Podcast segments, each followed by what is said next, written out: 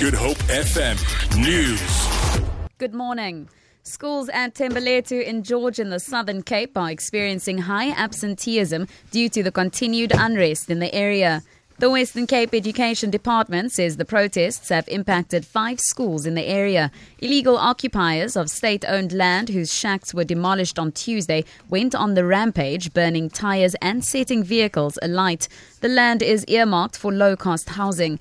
Education spokesperson Jessica Shelver has also condemned the looting of a new school that's still under construction action of this nature is completely unacceptable. It is having a negative impact on the education of our learners who are writing exams and assessments at, the, at this critical time of year.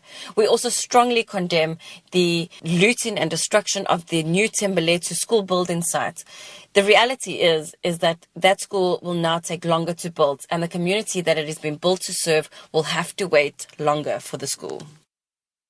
The ANC in the Western Cape says it has requested an urgent meeting with the Minister of Agriculture, Forestry and Fisheries, Senzeni Zokwana, to discuss the grievances of the fishing community of Hangberg. Alleged fishermen from the community have for the past three days engaged in running battles with the police as they protest over rights allocation of the West Coast rock lobster. Provincial ANC spokesperson Lionel Adendorf says while they are concerned about what they say is extreme police response to the violence, they are calling on communities to conduct protests without violence and disruptions. Looming strike action at the University of Cape Town, which was set to begin today, has been called off.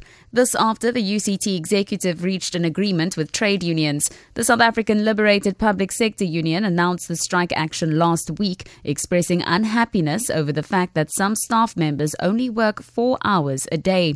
UCT spokesperson Elijah Moholola the UCT executive believes that the spirit in which negotiations were conducted involving representatives of five different trade unions provided a positive signal that effective collective bargaining is possible even with multiple parties, and also that in an extremely challenging financial environment, it is still possible to bargain effectively collectively. To end this bulletin, the South African film industry's impact on the local economy continues to grow and has reached the benchmark of over 4 billion rand. The Film and Video Foundation says the booming industry has had a direct impact of 4.4 billion rand on economic production in the 2016-17 financial year. This is reflected in revenue, job creation and economic activity in the country. The fund has just released the results from the latest economic impact modeling report The NFVF says the operations of the South African film industry have also raised the level of production by over 12 billion rand last year. For Good Hope FM News, I'm Tamara Snow.